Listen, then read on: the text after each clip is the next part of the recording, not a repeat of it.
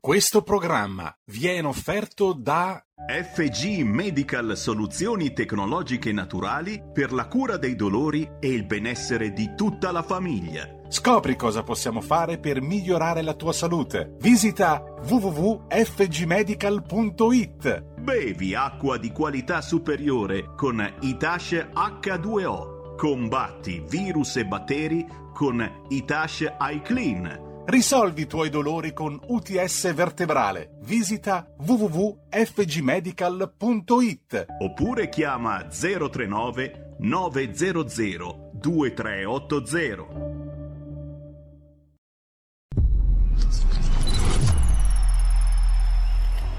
Va ora in onda Zoom, 90 minuti in mezzo ai fatti. Conduce Antonino Danna.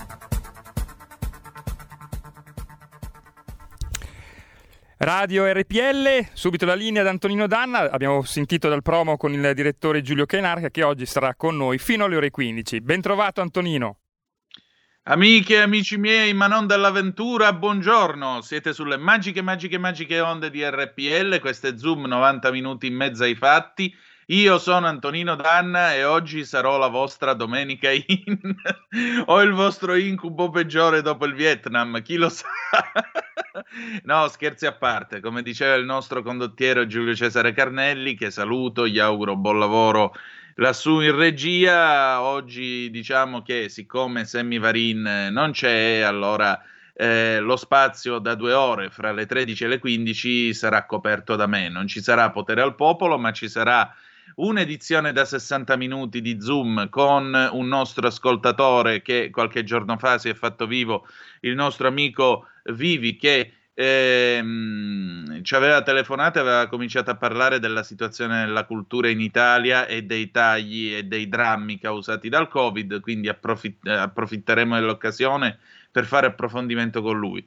E poi ah, dalle 14 fino alle 15 avremo la prima puntata dello spin-off di Zoom. Zoom Nessuno mi può giudicare con queste storie di vita. Oggi cominciamo con eh, Maria Pamela Vighi, quindi eh, seguitelo perché mh, mm, insomma mi piace l'idea che si possano ascoltare tranquillamente le ragioni dell'altro e trarre le proprie conclusioni con molta serenità e ascoltando la storia che ognuno di noi ha da raccontare, perché vedete, eh, Pierluigi Magnaschi, in quel di Italia Oggi, direttore dei direttori di Italia Oggi, nonché mio maestro, io mi onoro di conoscere quest'uomo, dice sempre che il giornalismo è andato in crisi perché mancano facce e storie. Facce io non ve ne posso mostrare dall'altoparlante, mm, se volete potete tentare con la radiovisione, ma storie ne possiamo invece raccontare. Ed è proprio questo quello di cui abbiamo bisogno, perché saranno le storie di ognuno di noi a portarci fuori da questo stato ipnotico e da questo dramma collettivo che stiamo vivendo. Come, ovviamente alle, ci sarà comunque Carola Rossi, quindi oggi Talk sarà un enclave all'interno di Zoom, poco ci manca. Cominciamo subito la nostra trasmissione, sentite che la primavera è nell'aria frizzantina e quindi Riccardo Cocciante, io canto 1979 e andiamo.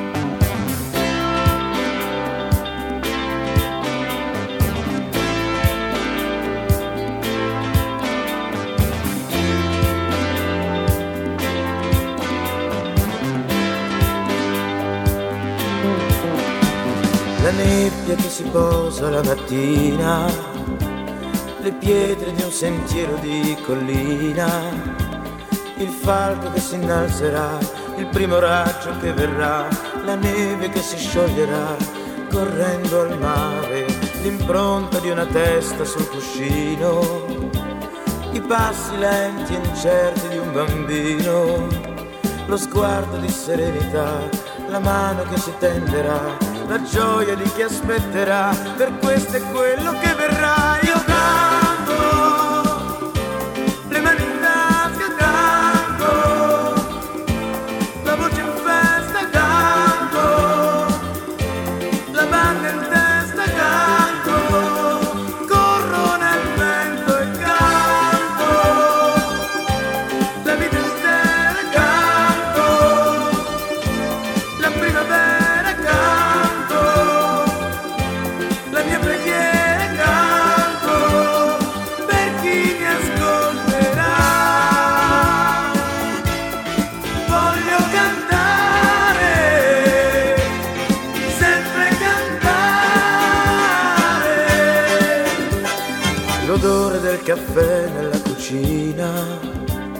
la casa tutta piena di mattina e l'ascensore che non va, l'amore per la mia città, la gente che sorriderà lungo la strada, i rami che si intrecciano nel cielo. L'amica degli animali con Paola D'Amico. E rieccoci, siete di nuovo sulle magiche, magiche, magiche onde di RPL. Questo è sempre Zoom, 90 minuti in mezzo ai fatti. Antonino Danna al microfono con voi, insieme alla collega dalle colonne del Corsera. Inserto buone notizie, Paola D'Amico. Paola, buongiorno. Buongiorno a voi, spero che abbiate passato una buona Pasqua. Sì, direi, direi abbastanza bene. Paola, visto che abbiamo avuto Cocciante che cantava Io canto, qui abbiamo degli animali canterini oggi. In cetacei, esatto. I delfini, Eh. oggi parliamo di delfini. Che meraviglia. Io avrei voluto iniziare cantando Sai che c'è, non ce ne frega niente, ma non perché non me ne frega niente di te, ma perché questa è Delfini di mm, Mimmo Modugno, l'ultima canzone che ha cantato col figlio. E dice: Siamo delfini, giochiamo con le onde. Insomma, sono anche giocherelloni oltre che saggi. Sono animali veramente meravigliosi perché ci, ci sono tanti, tante gite che si possono fare, adesso molti che osservano questi animali. Però ve ne parlo perché mh, l'avrete sicuramente letto sui giornali, sentito alla radio, ci sono però due importanti notizie. La prima, il 23 marzo, è soggiorno, la primavera del 2021, diciamo, è stata una bella primavera per gli animali. Il 23 marzo hanno avvistato due delfini a Venezia, due Sì. stenelle in particolare, e questi mammiferi acquatici sono arrivati fino all'imbocco del Canale Grande, con uno stupore di chi ovviamente ha potuto vederli e filmarli. Un fatto inedito, e anche se diciamo, gli esperti ripetono che anche quel mare è sicuramente un habitat per i delfini, però non se ne erano mai osservati, soprattutto in, nella nel Canale Grande. In realtà questo ci permette di fare una piccola osservazione e siamo noi umani che abituati a disegnare barriere sulle carte geografiche, no? oltre alle barriere che già esistono in natura, le montagne, i laghi, gli oceani, i mari. Per gli animali non esistono barriere, per gli animali acquatici, per gli animali per i volatili, ma neanche per i terrestri che si spostano seguendo con tutte le loro possibilità. E questo Certo. ci fa capire che rappresentano un po', almeno dal mio punto di vista, la quintessenza del concetto di libertà. I, conf- i delfini ce lo confermano. La seconda notizia è che il 31 marzo il, mm, il decreto, con un decreto il Consiglio dei Ministri ha deciso stop all'ingresso delle grandi navi da crociera a Venezia e questa è una bella notizia perché negli stessi giorni giravano notizie di, di quella causa, diciamo, quei risarcimenti danni che chi ha fatto le battaglie contro le grandi navi dovrà versare alle compagnie. Quindi diciamo che adesso basta, non se ne parla più, le grandi navi saranno fuori e chi vorrà vedere Venezia eh, si armerà di pazienza, scenderà e lo farà a piedi, che fosse anche qualcosa che diciamo, regalerà emozioni incredibili. Sì, aggiungerei eh, che era anche ora. Eh, non penso che le due notizie siano legate, cioè non penso proprio che il Consiglio dei Ministri abbia visto che erano arrivati dei fine Venezia e abbia deciso di accelerare, erano cose diciamo, allo studio, però sono due bellissime notizie.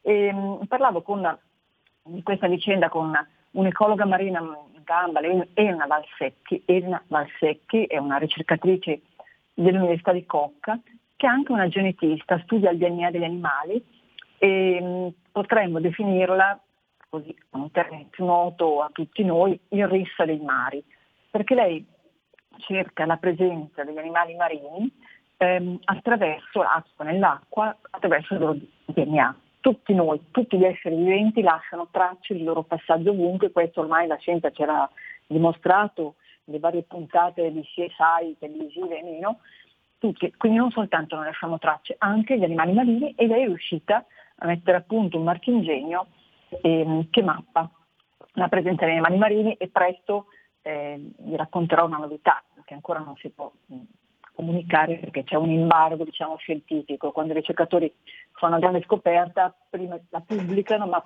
prima occorre rispettare dei tempi per le, le regole internazionali. Io lo rispetto, però sarete i primi a saperlo, perché lei ha trovato tracce di animali che si pensavano non ci fossero più nel nostro mare.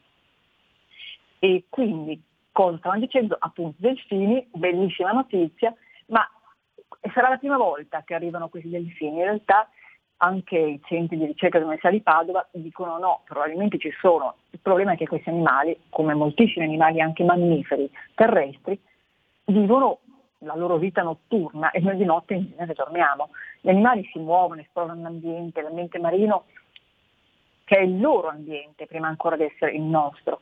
E quindi, ripeto, noi tendiamo sempre a vedere il mondo a nostra misura, quindi se c'è un limite, lì ci fermiamo, deve essere un limite per tutti e così non è. E questo è importante ricordarlo quando ci muoviamo nella natura, pensare sempre che c'è qualcuno che ci osserva, magari lo disturbiamo però porta pazienza e ci osserva a distanza, c'è qualcuno che vive di notte mentre noi siamo animali prevalentemente diurni e di notte accade di tutto e di più. E perché? Perché questi animali non hanno molto bisogno della vista, si muovono con mille altri meccanismi, un po' come i capodogli con il loro radar naturale. E sono le stenelle, sono, sicuramente sono stenelle quelle che state avvistate, viste, che sono in genere tra i delfini ehm, animali che vivono un po' più in zone pelagiche, un po' più estese, un po' più all'aperto, meno vicine alle coste. E ehm, sono ehm, dei mammiferi, sono odontocetici, quindi hanno mh, i denti come i capodogli, non ehm, i fanoni come le balene, e si nutrono di animali come diciamo, i calamaretti per esempio, crostacei, pesci acciughe, tonno, merluzzo, quindi il nostro mare è ricchissimo di questi pesci e loro sono, vivono grazie a questi pesci. La stenella è la specie diciamo, più frequente in, uh, nel nostro mare mediterraneo e anche con il terreno e sono quegli animali che vi può capitare di vedere se andate fuori in barca perché amano cavalcare la prua della barca in gruppi, arrivano fino a due metri, eh, strepitosi. Eh, parlando di delfini purtroppo va ricordato, fino agli anni 90 si potevano mangiare anche da noi e c'erano proprio mh, osterie, bar che erano specializzati nella, nella loro diciamo, preparazione di questi, di questi cibi. Meno male, diciamo, da noi non si possono in comunità europea più cacciare e purtroppo rimane sempre la caccia aperta ai delfini che il primo settembre fino ad aprile, compreso, eh, si apre la caccia e lo, lo mangiano, lo consumano.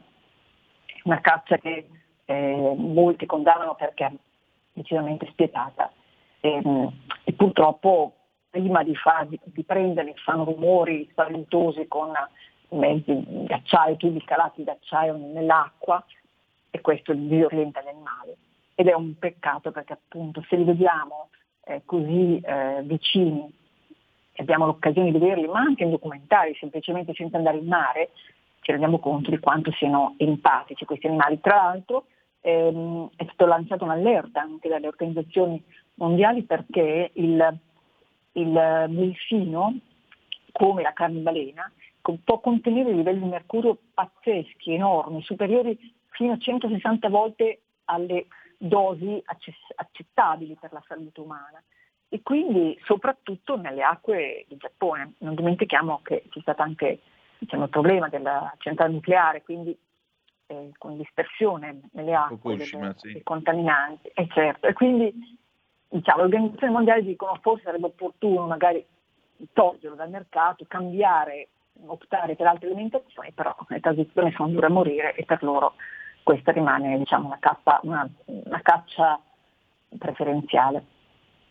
Però vedi, il delfino nella sua intelligenza riesce a volte a beffare l'uomo e la sua crudeltà. In Sicilia c'è mm. un modo di dire ed è questo, ubistino unta tonnara. Che cos'è ubistino? Il delfino nella tonnara.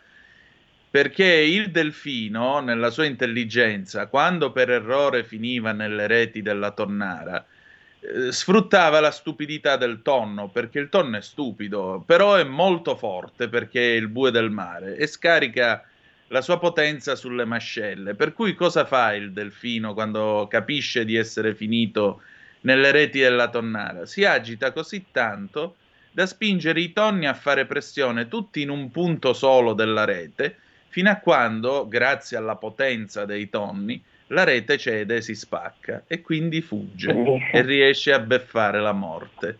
Beh, dire quindi ubistino un tatonnare è un modo di dire per dire qualcuno molto intelligente che riesce a sfruttare la situazione per cavarsela per un pelo. Insomma, tipo Renzi. Meraviglioso. bellissima, bellissima, questa storia non la sapevo. Ridilla un po'. Ubistinu nta tunnara, ubistinu nta en to alla greca, nta tunnara. Tunnara.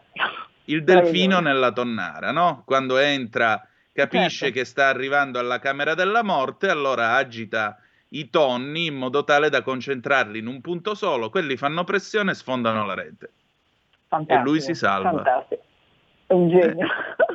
è un mammifero. È il delfino, quando noi. si dice l'intelligenza dei delfini. Eh sì, eh, infatti ripeto, sono, sono mammiferi esattamente come noi, quindi... Eh, che possiamo fare per proteggerli e non costringerli appunto a fare questo show nelle tonnare? Questo non lo so nelle tonnare, so che eh, forse appunto, no, non farmelo dire, potremmo fare a meno dei toni nella nostra alimentazione. No, questo no, perché il tonno è buono, no, dico, per evitare, per tutelare il delfino dall'estinzione, buono, insomma. Eh, mm, no, è vero, bisognerebbe probabilmente anche eh, immaginare di strutturare strumenti di cattura diversi. L'uomo è intelligente a sua volta, quindi mettersi con coscienza a pensare a strumenti di tutela non credo che ci voglia molto. Il problema è volerlo. Cioè, siamo veramente un po' legati a tradizioni, anche un po' menefreghisti a volte. Mm. Quindi è più facile fare le cose come si fanno sempre piuttosto che cambiare strada, no?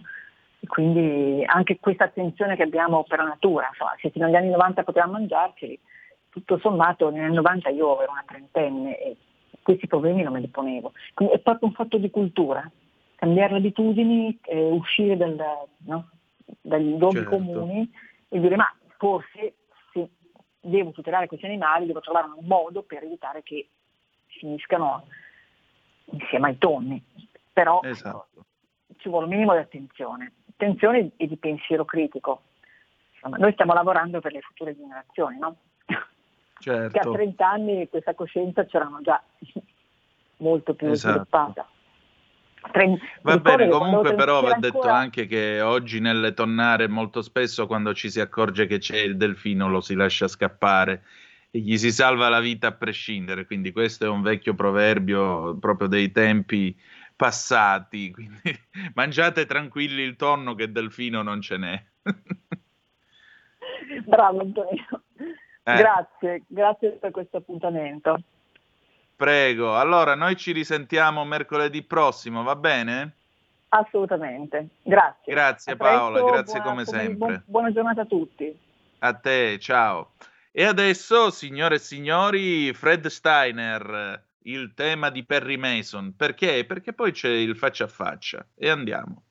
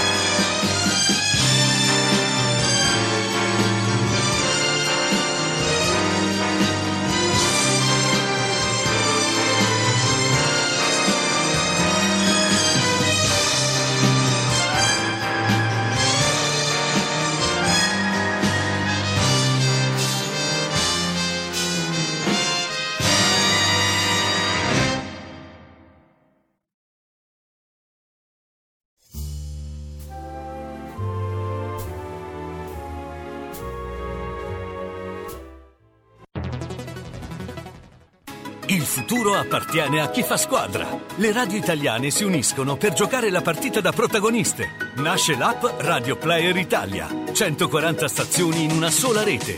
Scegli la tua preferita e ascolta il suono perfetto del digitale. Gratis, senza registrazione, senza interruzioni. Compatibile con tutti i device. Le notizie, la compagnia, la musica scelta da chi la ama, la conosce e la vive. Scarica Radio Player Italia. Il futuro batte con la radio nel cuore. Anche RPL è disponibile su Radio Player Italia.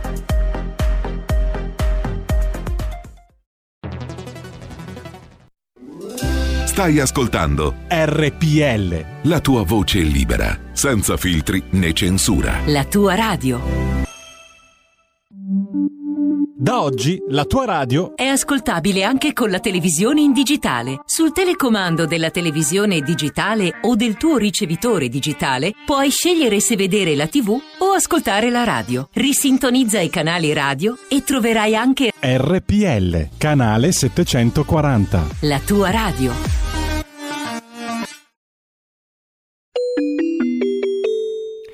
Radio RPL, subito la linea Sammy Verin per la radiopromozione.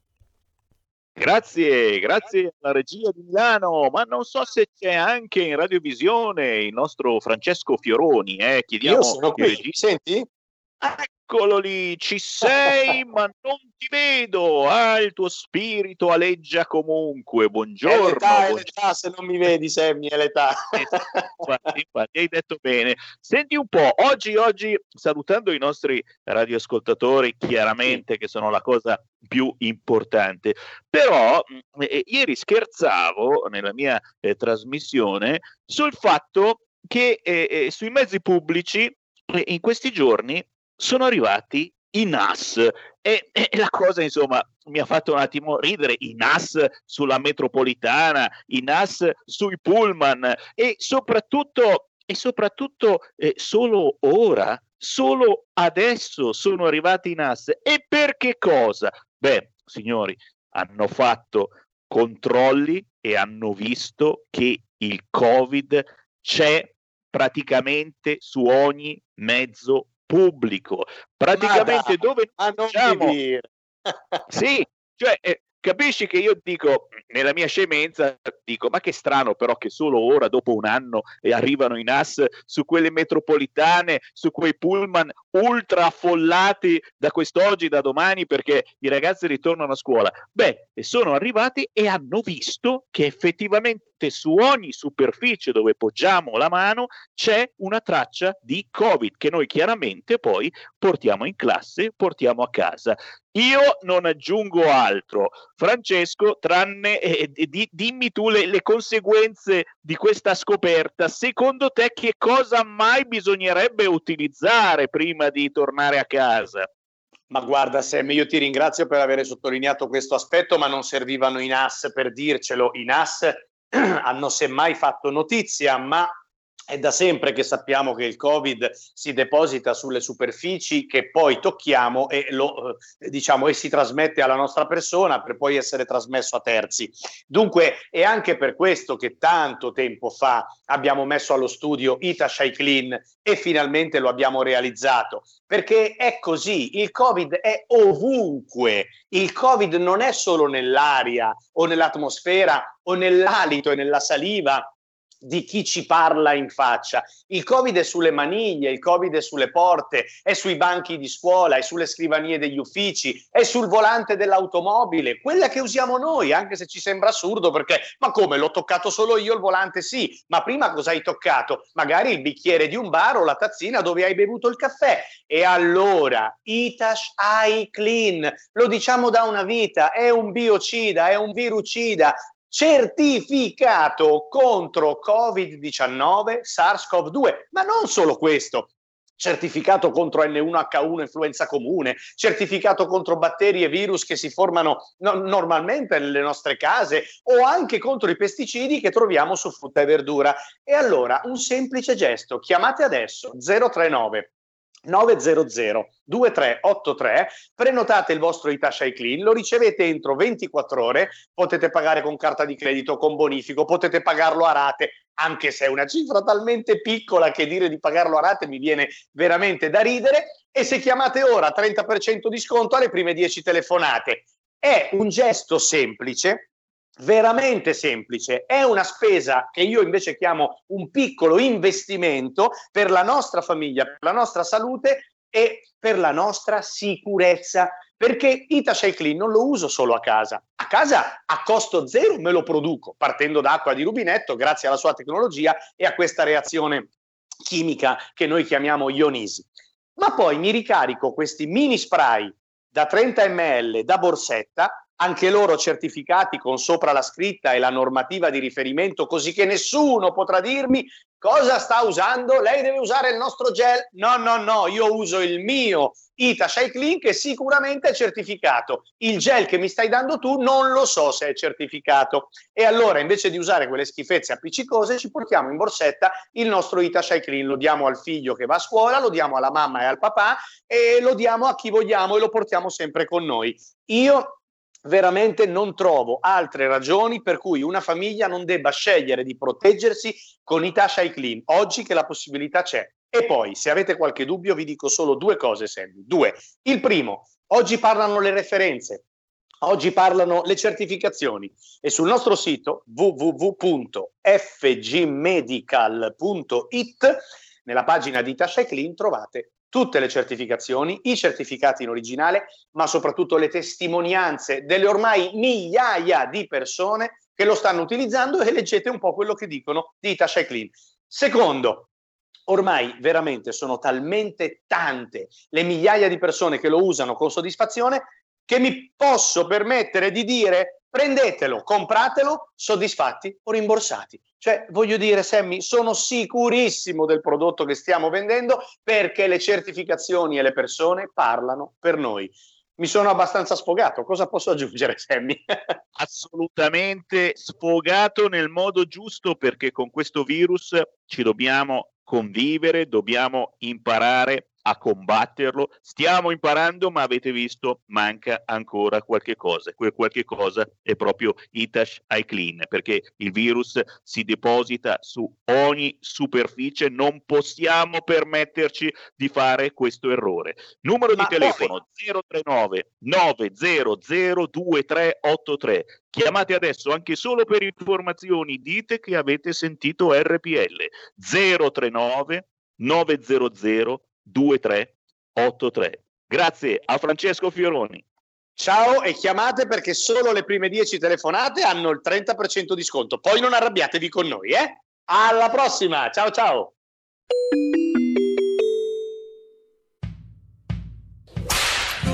Ehi hey, gringo, entra nel saloon di RPL tutte le domeniche a partire dalle 22. Country and Folk Club con RPL. La tua radio. Da oggi la tua radio è ascoltabile anche con la televisione in digitale. Sul telecomando della televisione digitale o del tuo ricevitore digitale puoi scegliere se vedere la TV o ascoltare la radio. Risintonizza i canali radio e troverai anche RPL, canale 740. La tua radio. E terminata la radiovendita, ridiamo subito la linea ad Antonino Danna. Antonino, ti avviso che l'ospite è già con noi. Benissimo, e allora rieccoci, siete di nuovo sulle magiche, magiche, magiche onde di RPL, questo è sempre Zoom 90 minuti in mezzo ai fatti e cominciamo il nostro faccia a faccia perché oggi abbiamo un ospite che ho piacere di presentarvi, è Pietro Dubolino, 79 anni, romano de Roma, ex magistrato presidente di sezione a riposo della Corte di Cassazione, accorto e acuto conoscitore del diritto e dei suoi meccanismi più delicati di funzionamento, giurista, autore di volumi, curatore di edizioni del Codice civile, leggi civili complementari, leggi spena- penali speciali, diritto di famiglia e dei minori. Scrive di diritto e interviene con le sue osservazioni sulle colonne della verità. Oggi è con noi per commentare una recente decisione della Corte Suprema di Cassazione della quale, come vi ho detto, ha fatto parte. Benvenuto a Zoom, signor Presidente, buongiorno. Buongiorno e grazie a voi per la cortese ospitalità e per la lusinghiera presentazione. Ci mancherebbe, grazie a lei per il suo tempo, anche perché l'argomento è un argomento che susciterà sicuramente eh, l'interesse dei nostri ascoltatori, anzi già che ci siamo, 346 642 7756 se volete mandare le vostre zap o whatsapp che dir si voglia e eh, tra qualche minuto 026620 3529 eh, se vorrete commentare la nostra conversazione. Signor Presidente, io prendo le mosse eh, da questo suo intervento molto argomentato e molto sostenuto che ha pubblicato La Verità il giorno di Pasqua. Allora, lei commentava una sentenza della Cassazione di qualche tempo fa, mm, qualche giorno fa, nel corso, all'interno della quale la Corte di Cassazione ha riconosciuto l'adozione eh, di un bambino da parte di una coppia gay. Il punto è che questo bambino era stato letteralmente ceduto eh, dalla famiglia d'origine in America a questa coppia omosessuale, il giudice in America aveva eh, omologato questa cessione che diventava così un'adozione, ma naturalmente questo per la legge italiana non si può fare, non si possono cedere i figli, ci sono determinati prerequisiti. Allora la Corte di Cassazione si è trovata a forzare la mano alla politica perché ha dovuto interpretare una musica che non era sua, un argomento che in realtà non era sua, ma che, come sempre accade in Italia da almeno una trentina d'anni, molto spesso la magistratura è costretta a intervenire laddove la politica non ha il coraggio di assumere determinate decisioni. Almeno questo mi sembra di capire dal suo intervento. Prego. Sì, ehm, sostanzialmente le cose stanno in questi termini. Mi permetterei soltanto di correggere l'espressione ha dovuto con quella ha voluto, perché in realtà, in realtà il, ehm, la situazione era tale per cui, a mio modo di vedere, la ehm, condizione costituita dalla ehm, eh, compatibilità del, mm, del, provvedimento americano da eh, riconoscere, o meglio da trascrivere, con eh, la, i principi cosiddetti dell'ordinamento ehm, eh, di ordine pubblico italiano, e sarebbe stata da escludere mh, mm, non solo e non tanto eh, sulla, sulla, base del fatto che la coppia adottata era una coppia omosessuale, no? su cui invece si è mh, concentrata l'attenzione delle sezioni unite, ma ehm, a monte sulla base del fatto che eh, questa cessione di eh, bambino ancorché riconosciuta dalla sola ehm, autorità giudiziaria americana come rispondente al best interest, al miglior interesse del bambino stesso, e eh, non poteva eh, essere compatibile, eh, ripeto, con i principi, i principi, fondamentali dell'ordinamento italiano, in particolare con quelli stabiliti dalla legge 180, 183 eh, dell'84 che regola l'adozione dei minori, secondo cui il minore ha diritto, ha diritto, vero e proprio diritto a essere eh, educato e cresciuto nella famiglia di origine e da questa può essere eh, tra, eh, sottratto soltanto quando sia positivamente accertato che ehm, la famiglia non è in grado di provvedere ai suoi obblighi fondamentali e quindi condi- il bambino si trova in condizioni cosiddette di abbandono e all'ulteriore condizione che poi questo, questo, questa adozione sia rispondente appunto al migliore interesse del bambino da accertare caso per caso, ma non da poter presumere. Ecco.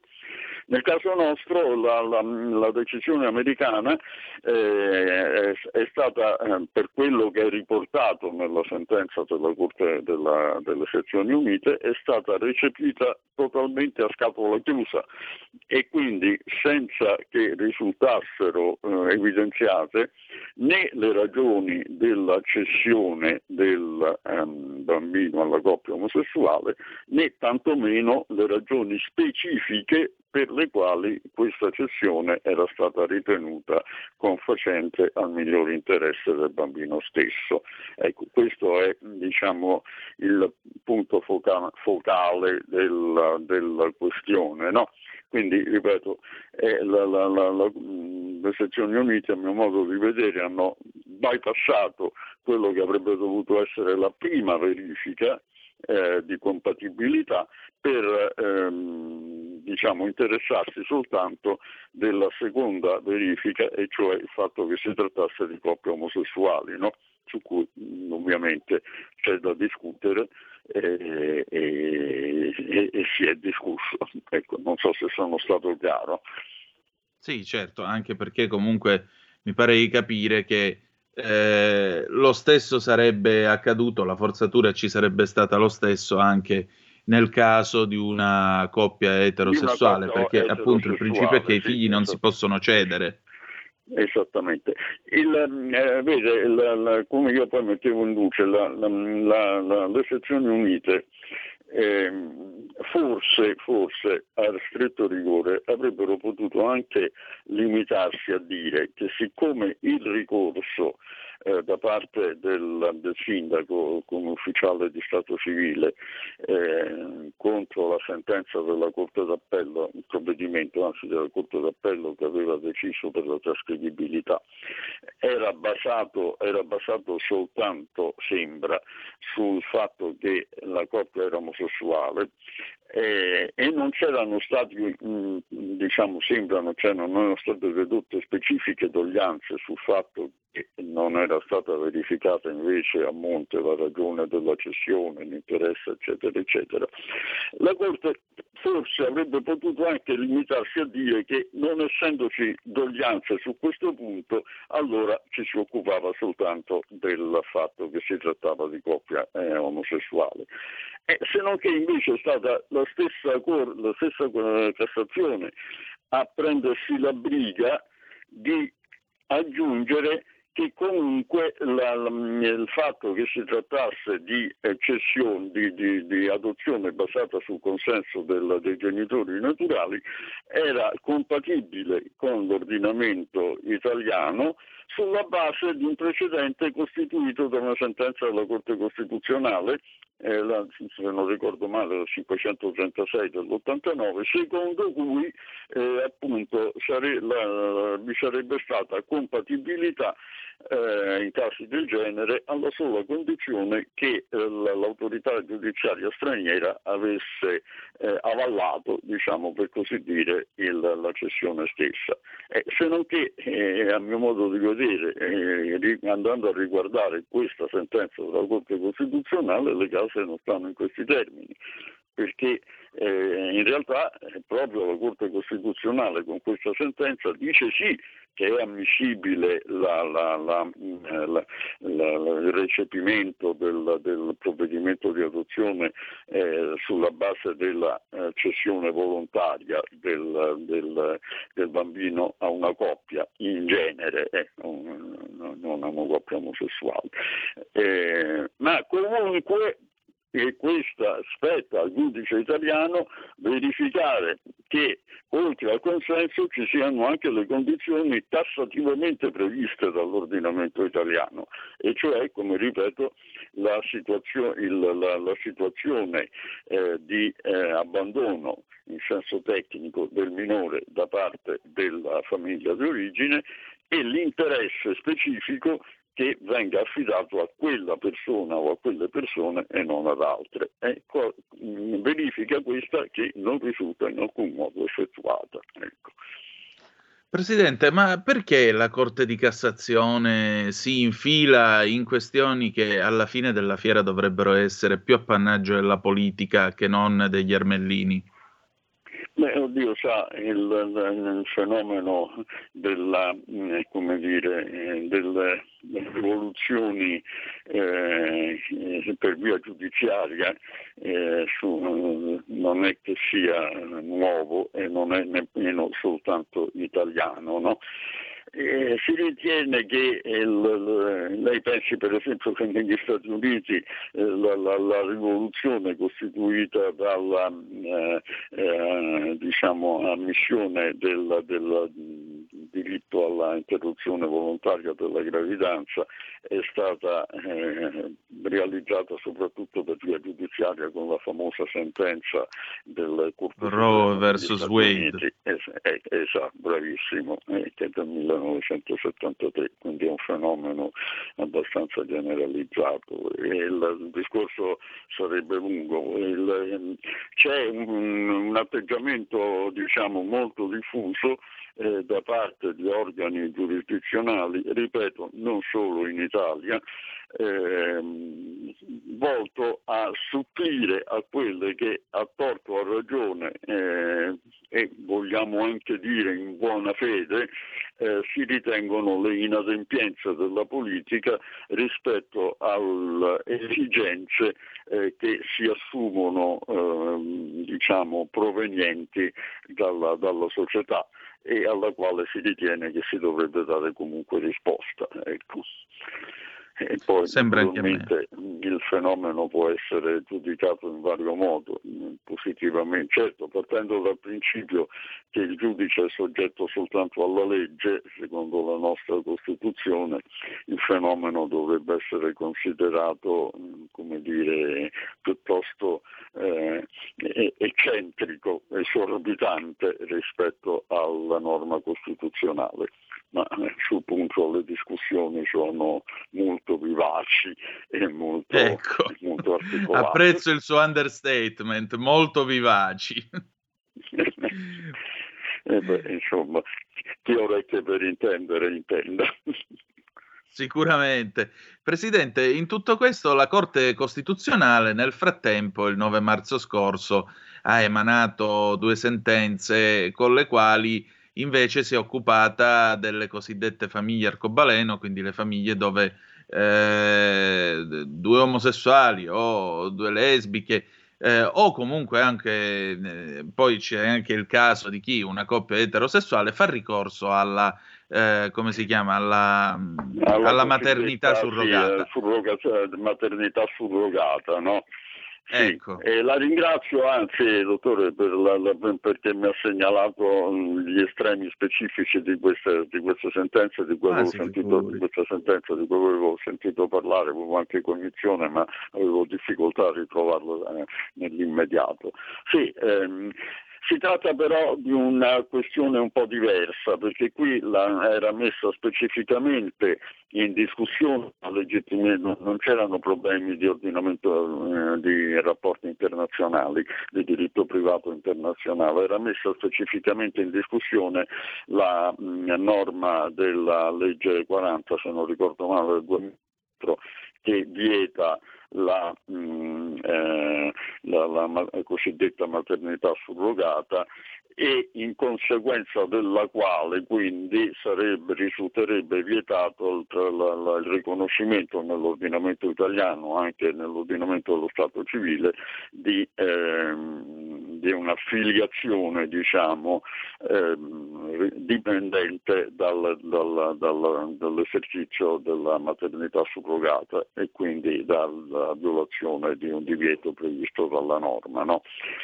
E la, Corte, la Corte Costituzionale ha sostanzialmente respinto questa questione di costituzionalità pur mettendo in luce eh, la, la necessità di un qualche intervento eh, spettanti al legislatore che comunque eh, mettesse, eh, salvaguardasse anche il diritto di, di questi minori a una loro ehm, eh, um, come dire, al riconoscimento di un loro rapporto con, eh, con i genitori che eh, valesse a eh, escludere una loro diciamo, discriminazione rispetto ad altri. no?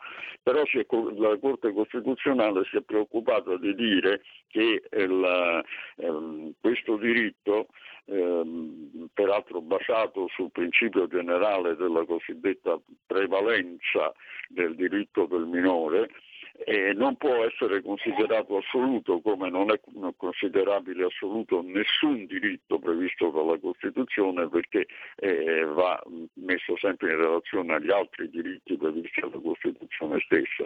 E in questo caso ha ritenuto che il, il, il diritto del minore eh, al conseguimento di, di, questo suo maggior, migliore interesse non potesse essere di per sé prevalente su una, sulla valutazione eh, legittimamente operata dal legislatore eh, circa la ehm, eh, inaccettabilità della maternità subrogata e ha invitato sostanzialmente il legislatore a trovare il modo di conciliare diciamo, queste due esigenze eh, mantenendo, se ritiene, il divieto della maternità surrogata, ma in qualche modo poi facendo sì che anche il, mm, chi eh, viene alla luce, diciamo, grazie alla maternità surrogata, abbia poi un, una sua eh, riconoscibilità sotto il profilo proprio del rapporto con, eh, la, la,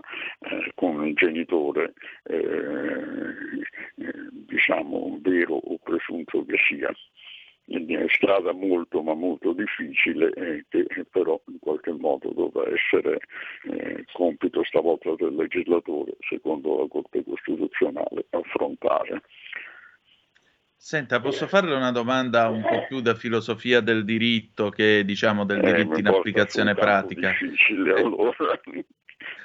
Cioè, lei mi ha fatto pensare a una cosa che diceva Stefano Rodotà, cioè, ci sono ormai due orientamenti. Da un lato chi vede il diritto appunto come uno strumento che interviene sulla società, la indirizza o comunque cerca di, dare, di dettare la linea. E dall'altro lato invece c'era l'idea di Rodotà, il diritto in quanto tale deve in realtà riconoscere delle esigenze che via via si vanno creando. La Corte Costituzionale, la Corte di Cassazione, viste anche queste prese di posizione, mi pare che si stia portando su queste linee, cioè alla fine il diritto è soltanto qualcosa che insegue la società, non la, pre- non la precede. Eh, insomma, il, direi che c'è un po' un, un rapporto di circolarità. Eh, eh, questo è stato, dire, individuato fin, fin dalla, dalla, dall'antichità. anche nel mondo romano, per esempio, si, disco, si distingueva lo ius eh, e il mos, no? il costume, certo. eh, non omne quod licet honestum est, si diceva da parte di Cicerone, no? e, e, quindi c'era un rapporto di, di, di, di, circolarità, in una qualche misura il eh, costume eh, determina la, la, la, la normativa, e a sua volta la normativa eh, agisce sul costume modificandolo, insomma è difficile eh, dire, il, dire, quale due, eh, delle, dei due fattori eh, sia ehm, destinato necessariamente a prevalere sull'altro. È un rapporto, ripeto, di circolarità eh, che eh, eh, prescinde dalla individuazione di, di, una prevalenza, ripeto, a priori del, del primo o del, del secondo rapporto. No? Il, questo diciamo fin, fin dall'antichità. Ecco. Certo. Eh, Presidente, io le chiedo 30 secondi di pazienza perché dobbiamo andare in pausa, poi torniamo tra poco. Acuta e, e come dire, eh, eh, interessante domanda, ecco, e difficile eh. domanda, ecco. Eh, lo so, ma eh, sapevo di poterla rivolgere a un interlocutore in grado di darmi una risposta, perché insomma io è da un po' che sono, eh, diciamo che mi trovo a riflettere su questa cosa, su queste due visioni del, della società e anche delle leggi che nel bene e nel male influiscono sulle vite di tutti noi. 30 secondi di pausa e torniamo tra poco. Stai ascoltando RPL. La tua voce libera, senza filtri né censura. La tua radio.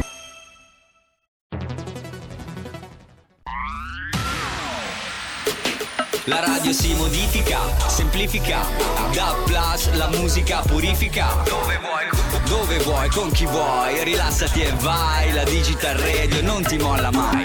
Mi abbandono in questo viaggio. Digitalizzo la frequenza con il suono che è uno spasso. Se penso a prima non ci credo, yo. Da plus è la svolta, qui lo dico e qui lo spiego.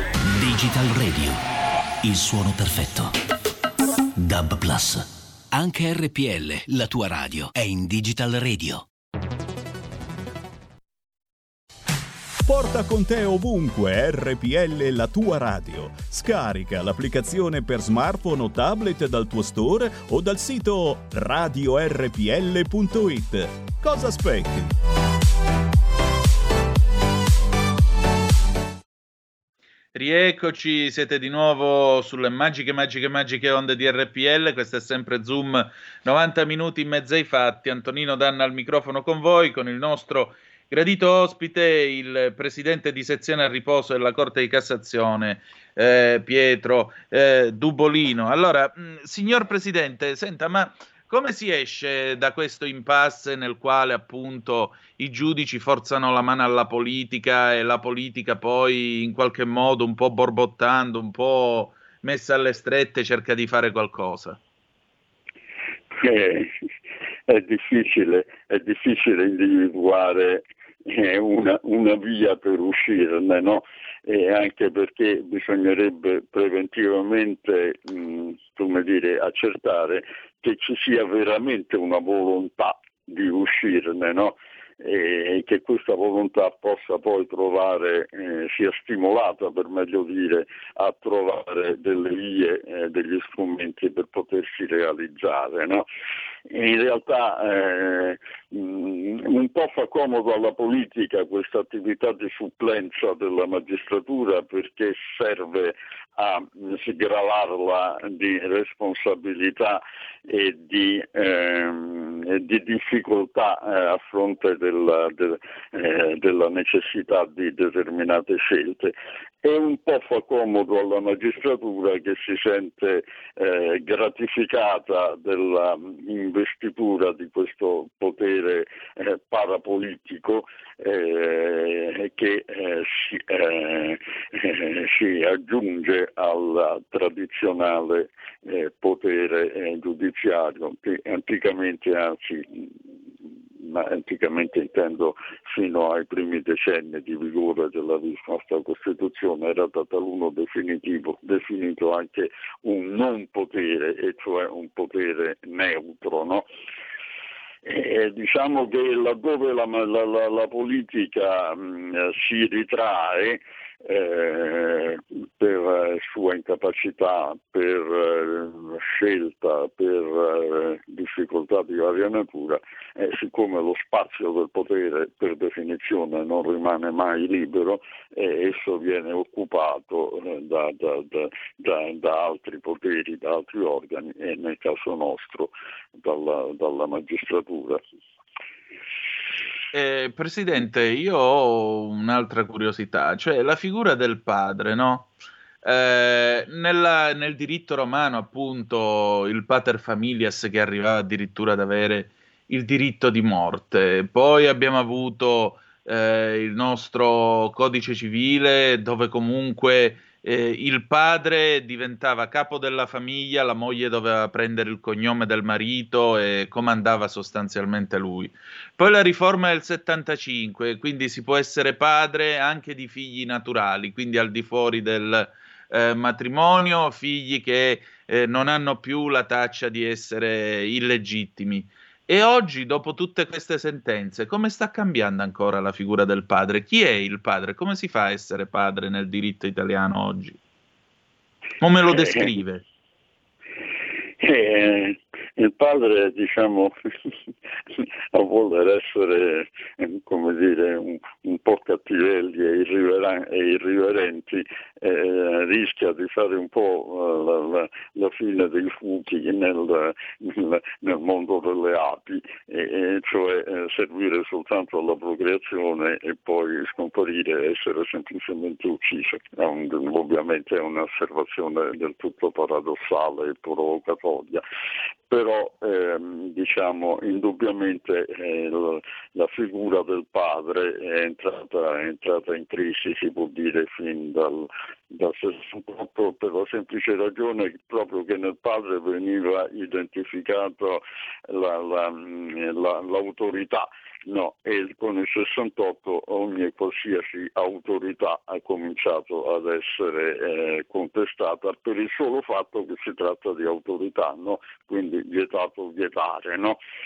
Il, eh, tuttora noi ci, ci, troviamo in questa situazione. Vede, anche recentemente la Corte Costituzionale eh, ha parlato di eh, necessità di superare la norma che tuttora prevede l'attribuzione automatica del cognome del figlio eh, nato in costanza di matrimonio, eh, del cognome del padre e non anche eh, di quello, di, quello, della madre. E ha detto che questa, eh, questa previsione è in contrasto, mm, cioè è espressione di una eh, visione eh, patriarcale della società che sarebbe in contrasto con la nostra Costituzione. In realtà poi però mm, la, la patriarcale si può dire certamente in contrasto con quella che oggi è la visione corrente eh, a livello di eh, pubblica opinione, mh, mm, più o meno indotta, più o meno condizionata questo discorso, no? eh, ma non si può dire che ci sia un formale contrasto con la Costituzione, no? Ecco, e, e quindi eh, anche qui si vede dire, un po' una forma di, eh, di esondazione del giudiziario, eh, in particolare della Corte Costituzionale, rispetto alla sua funzione. La Corte Costituzionale dovrebbe venire verificare semplicemente se c'è ehm, o meno compatibilità formale fra una determinata norma e il testo della Costituzione, che tra l'altro la nostra è una Costituzione cosiddetta rigida e non elastica. No? E certo. invece eh, va oltre e dice che eh, non si può ammettere una visione patriarcale del, del, del permanere una visione patriarcale della, della famiglia eh, ma non perché eh, questa sia in contrasto con una specifica norma della Costituzione che di fatti non, non, viene indicata, è in contrasto con il costume, ma diciamo l'adeguamento della norma al costume è, dovrebbe essere compito, mm, a quello che lei diceva giustamente prima, dovrebbe essere compito precipuo della politica e non invece della giurisdizione. Ecco, questo è un po' eh, il difetto, ma eh, come vede appunto eh, si continua ad andare su questa strada eh, nella latitanza diciamo, eh, della politica eh, o per incapacità o anche per volontà di non assumere responsabilità. Ecco appunto, sarebbe ora che la politica venisse fuori allo scoperto facendo quello che in quanto potere dello Stato, diciamo così, eh, realtà dello Stato dovrebbe fare. Ecco, il potere legislativo si dovrebbe mettere in funzione e dovrebbe quindi riprendere degli spazi che sono stati occupati da, quelli, da quello giudiziario, non per colpa della magistratura. Ecco. Così. Eh. Però il fenomeno, eh, ripeto, mm, è forse particolarmente accentuato in Italia, ma non è soltanto italiano. Non è certo. soltanto italiano. Le vorrei aggiungere, se, se mi è consentito, un, un, un, un richiamo a un passaggio che, di cui io parlavo nell'articolo che lei ha cortesemente eh, voluto ricordare e che è a prima vista secondario, ma è in realtà però indicativo di una eh, visione eh, eh, eh, delle cose che è caratterizzata, se mi è consentito, da una certa mm, protervia intellettualistica. No? Eh, l'affermazione, mm, diciamo, fatta quasi en passant, che ehm, con riguardo alla riconoscibilità della idoneità genitoriale cosiddetta delle coppie omosessuali, ehm, afferma eh, che eh, non risulta dimostrata scientificamente la inidoneità genitoriale di queste coppie, no? E che quindi questo giustificherebbe il riconoscimento dell'interesse eh, del bambino all'adozione eh, da parte di queste coppie. Ecco, veramente, come dire, di mh, mm, eh, eh, dogmatismo eh, eh, intellettualistico, no? Cioè, mh, mm, in realtà è, la posizione dovrebbe essere diametralmente opposta in presenza di una, di una tradizione fondata sul, eh, sulla natura stessa delle cose, per cui la idoneità genitoriale è normalmente da riconoscere eh, alle coppie eh, eterosessuali, volendo sostenere che la stessa è anche da riconoscere alle coppie eh, omosessuali, dovrebbe essere chi sostiene questa tesi a fornire lui la prova scientifica della idoneità e non pretendere invece che siano gli altri a, a fornire la prova della inidoneità. Ecco, eh, è come se a suo tempo Galileo ne volesse sostenere la tesi del, eh, del, del, eh, del, del sistema eliocentrico. Pronto? Pronto? Sì, mi sente? Sì. Ecco, stava dicendo, è come se Galileo, volendo, dimostra- volendo sostenere l'eliocentrismo, eh, in contrapposizione alla teoria tolemaica basata sul geocentrismo, avesse voluto sostenere che fossero i sostenitori di questa teoria a dimostrare che la teoria eh, eliocentrica era sbagliata. No?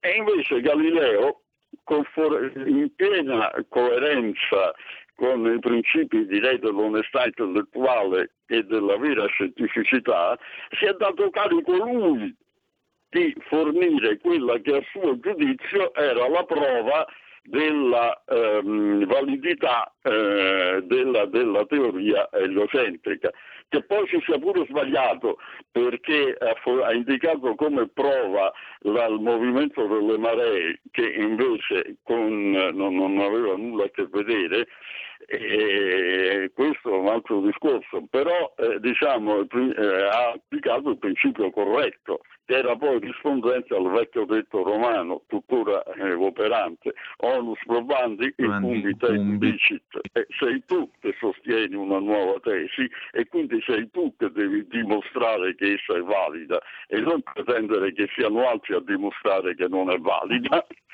So mi pare, mi pare abbastanza chiaro. Signor Presidente, senta, io la ringrazio del suo tempo, l'orologio purtroppo mi corre appresso, però io la voglio ringraziare del suo tempo e del suo intervento perché mi sembra che questa sia stata una puntata eh, molto interessante e di un, certo, di un certo spessore, quindi la voglio, la voglio ringraziare della sua partecipazione e della sua disponibilità. Ringrazio io a mia volta della vostra cortesia e della vostra disponibilità. Poi sa, il tempo, il tempo dei, dei, magistrati in pensione non è che valga molto. No, no, ci mancherebbe pure. Anzi, spero di averla prossimamente di nuovo nostro ospite. Grazie ancora, signor Presidente. Io la ringrazio, lei è molto gentile e le auguro un buon proseguimento della, della sua attività. Grazie, grazie ancora.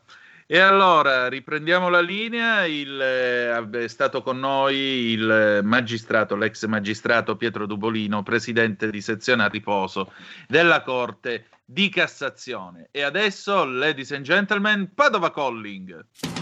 Padova Calling con Ettore Toniato e l'Edicola 206.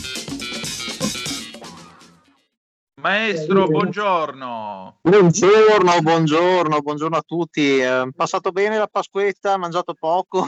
Ah, sì. insomma, eh, poi ho dovuto bere l'idraulico liquido per digerire, però bene, sì. Siamo in due, credo che, credo che buona parte degli ascoltatori. Sì, ho ricevuto un video crom- compromettente a base di barbecue, ma non lo divulgheremo perché non vogliamo sputtanare Doniato. Esatto. Eh. Va bene, qui niente notizie per certi versi un po' commentate del quartiere, purtroppo ha avuto anche risalto nazionale questa vicenda. Eh, ci sono stati dei vandali che hanno pensato bene di eh, vandalizzare il cimitero del santuario dell'Arcella. Ebbene, hanno spaccato lapidi spezzate, hanno lanciato una sassaiola molto intensa contro cappelle dedicate ai defunti, è stato estremamente grave come atto. Eh, ha risla- ne ha parlato anche Zaia, ne hanno parlato un po' eh, tutti i giornali, anche quelli nazionali, eh, perché c'è proprio la ban- banalità del male. Purtroppo, dopo l'episodio del cinema di qualche mese fa, che hanno vandalizzato un cinema chiuso, mettendo anche a rischio la riapertura, Qua ormai eh, si abbassa l'età media insomma, delle persone che fanno questi atti qui. Eh, sono ragazzini di 16 anni e si, io mi domando come sia possibile una cosa di questo genere. Evidentemente, proprio come ho detto anche prima, manca proprio la famiglia, ma è quello che dicono un po' tutti i miei clienti che hanno commentato stamattina. Ovviamente l'assessora Benciolini al decentramento è andata subito a vedere la situazione, ha eh, rassicurato che i danni sarebbero stati interamente pagati in primis dal comune di Padova, in secundis, insomma, eh, secondariamente anche chiaramente dai genitori di questi ragazzi. Ecco. E, tra l'altro ci continuano a esserci delle problematiche di episo- episodi di baby gang che eh, con l'area rossa si sono anche aggravate ovviamente evidentemente si, si stancano. La scuola, che ripeto, non è chiamata a fare il compito sostitutiva di seconda famiglia, Direi proprio di no. ma di dare un'integrazione all'educazione, evidentemente con la didattica a distanza questo viene meno. E viene meno quindi anche un controllo e una, anche uno stato civile insomma, della, della questione. E qua continua a esserci degrado in stazione, denuncia dei pentolari, spaccio e degrado, che si, quello non si ferma nonostante l'area rossa, è l'unico esercizio che va avanti imperterrito e anzi sembra che ci sia un aumento di fatturato. L'un- degli spazzatori. Eh beh, beh, vista anche la situazione. L'unica cosa positiva è una diminuzione del gioco d'azzardo, in quanto eh, dalle ultime analisi che si hanno c'è stata una diminuzione di, delle raccolte, insomma, di giochi di, dell'otto, Superenalotto e Gratta e Vinci. Beh, un se non hai soldi come fai a giocare? Eh, sì, esattamente, un po' per l'area rossa, un po' anche perché alcune persone hanno usato, tra virgolette, questo lockdown imposto anche per si sperava insomma, che facessero questo anche i ragazzini, ma per cambiare abitudini, insomma, qualcuno ha smesso di fumare, insomma, ci sono anche notizie positive, ecco. Nel senso, certo. stata, bisogna trovare sempre il bicchiere mezzo pieno invece che mezzo vuoto. Però sì, questi ecco. ragazzini, ecco, la, la, quello che sciocca di più è eh, che non abbiano vandalizzato un'automobile, ma hanno vandalizzato una tomba che poteva essere quella di loro nonno, di loro papà, di loro padre, dei parenti, insomma è una cosa un no, po' triste. Non avere, non avere, il senso della vita, della morte, del dolore, della sofferenza e, e, galleggiare in un eterno presente nel quale tu non hai assolutamente coscienza di te. E, e invece i cimiteri servono proprio perché ci servono a ricordare il fatto che siamo tutti di passaggio qui. Invece, invece nella, poi lasciamo stare, uno può credere, non credere, ma il senso è che come dicono dalle mie parti in Calabria, è cappello che va in testa a tutti. La morte è un cappello che va in testa a tutti ed è una cosa seria. Ed essendo una cosa seria, bisognerebbe averne rispetto. Io penso che andare a tirare dei sassi, vandalizzare le tombe, eccetera, eccetera, sia qualcosa indegno del consesso civile e credo che sia difficile giustificare un atteggiamento del genere. Per cui però eh, una via di redenzione, secondo me, per gli autori di questa porcata ci- c'è. Padova è una bella città, è molto grande, ha dei bei parchi, tanto verde.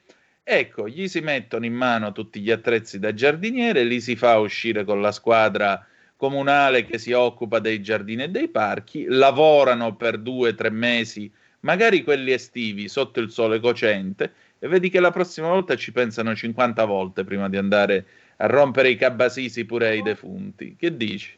sia chiaro, le asinate le abbiamo fatte un po' tutti. Io sì, ma io non sono, andato a rompere. Però esattamente è la, è, la, è la, qualità dell'asinata, cioè nel senso l'asinata per me è magari andare a fare il cretino, a, a impennare in moto in zona industriale, cosa che assolutamente non si fa. Però non nego che qualcuno l'abbia fatto nell'epoca, insomma. Però era la qualità dell'asinata, si aveva un rispetto maggiore per le istituzioni, soprattutto esatto. per i defunti e per la famiglia. Eh, credo che, che, comunque, come dicevi tu, siamo tutti di passaggio, ma questi adolescenti sono in un mondo fluttuante, un po' all'aikyo giapponese, insomma. Eh, è come se questi social network abbiano tirato fuori per certi versi l'aspetto meno sociale della società quindi manca completamente un senso di educazione civica, educazione civica che una volta si studiava anche a scuola, ma in primis era la famiglia a doverti inculcare quel senso dell'educazione esatto. civica. Ah sì, ma anche... Dimmi, dimmi. Questa Questo... è la cosa proprio che, che sta, stamattina, oltre allo sconcerto della banalità del male, c'è eh, comunque proprio la, lo sconcerto per il fatto che questi ragazzini che hanno 16 anni, a 21 cosa fanno? Cioè, esatto. eh, quello è il discorso. Ma vedi, è che purtroppo si è perso anche il senso della storia. Cioè, i social network galleggiano, un, eh, galleggiano fuori dal tempo, mica c'è l'orologio sui social network come nei centri commerciali. Quando tu entri nei centri, nei centri commerciali, molto spesso l'orologio non c'è. Perché? Perché chiaramente tu devi massimizzare il tempo a girare per negozi e comprare. Su Facebook il tempo non c'è lo vedi in alto se hai il Mac perché vedi l'orologio che è messo in alto. Se togli lo sguardo dal browser, guardi in basso su Windows, vedi che l'orologio c'è, ma vedi che il tempo passa in un attimo.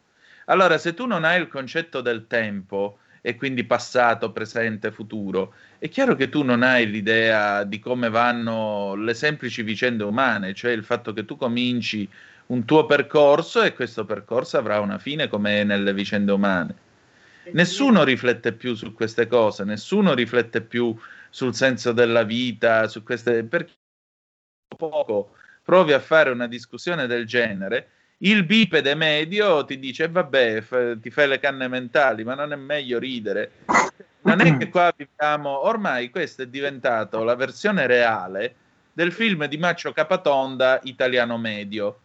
Perché ormai e il problema è che qui non c'è nemmeno qualcuno come lui nei panni di Giulio Verme che grida scopare come fa lui nel film col gesto e tutto il resto.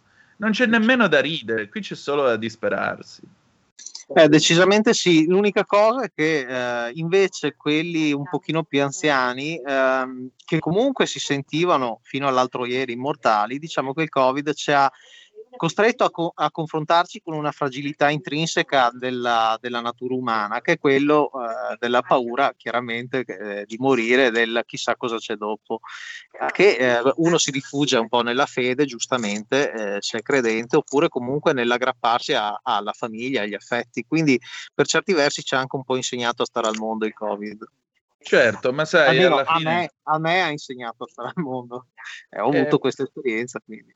Eh, ma sai, ci sono i semidesti che qualche domanda se la pongono, ci sono altri che non gliene frega assolutamente niente, vanno dalla, dalla culla alla tomba senza lasciarsi nulla da nessuna parte, va bene così, arrivederci e grazie, è andata così. E poi, vabbè non capisco il senso, però sai, ognuno di noi deve, deve giustamente vivere la sua vita come meglio crede, non possiamo stare certo a insegnargli come si sta al mondo, anche perché è, un, è uno sport molto praticato, però io continuo a pensare che mh, la domanda più micidiale che si possa porre agli esseri umani, a qualsiasi essere umano, eh, sia perché. Cominciare a domandarsi perché è l'inizio per provare a vivere in modo più calato all'interno della realtà. Poi magari mi sbaglio, non lo so. Io vorrei chiudere però, visto che eh, hai citato eh, il senso della vita, la morte, il dolore, vorrei chiudere allora questo nostro incontro di oggi con eh, Eugenio Montale, spesso il male di vivere. E allora mi permetto di leggervi questa, pos- questa poesia di Montale, spesso il male di vivere ho incontrato. Era il rivo strozzato che gorgoglia, era l'incartocciarsi della foglia riarsa, era il cavallo stramazzato. Bene non seppi, fuor del prodigio che schiude la divina indifferenza. Era la statua nella sonnolenza del meriggio e la nuvola e il falco levato. Eh, bellissimo. E allora Ettore, con questo noi ci salutiamo e ci diamo appuntamento Comunque a la buona notizia, Mm. diciamo che sono stati già tutti acchiappati, adesso c'è stato il delitto, vediamo qual è il castigo e qui andiamo su Dostoevsky, tanto per... Esatto, e speriamo che si redimano allora, resurrezione, No, visto che siamo con, con siamo passati. Dai, senti, Buona ci giornata. ritroviamo venerdì, grazie Ettore. saremo qua. Saluti. Grazie, ciao, ciao. Allora, noi abbiamo finito, ci ritroviamo alle 13 con eh, Zoom, queste- questi altri 60 minuti in mezzo ai fatti stavolta e poi con lo, sti- con lo spin-off eh, Nessuno mi può giudicare. Chiudiamo, ci sarà una canzone d'amore dopo la sigla, Lucio Dalla, Cara del 1980. Grazie di essere stati con noi, se volete tra poco c'è l'incantevole Carola Rossi con il suo talk e dopo torniamo noi, o se no noi ci risentiamo domani alle 10.35 trattabili. The best is yet to come, il meglio deve ancora venire. Vi ha parlato Antonino Danna, a più tardi. Avete ascoltato Zoom, 90 minuti in mezzo ai fatti.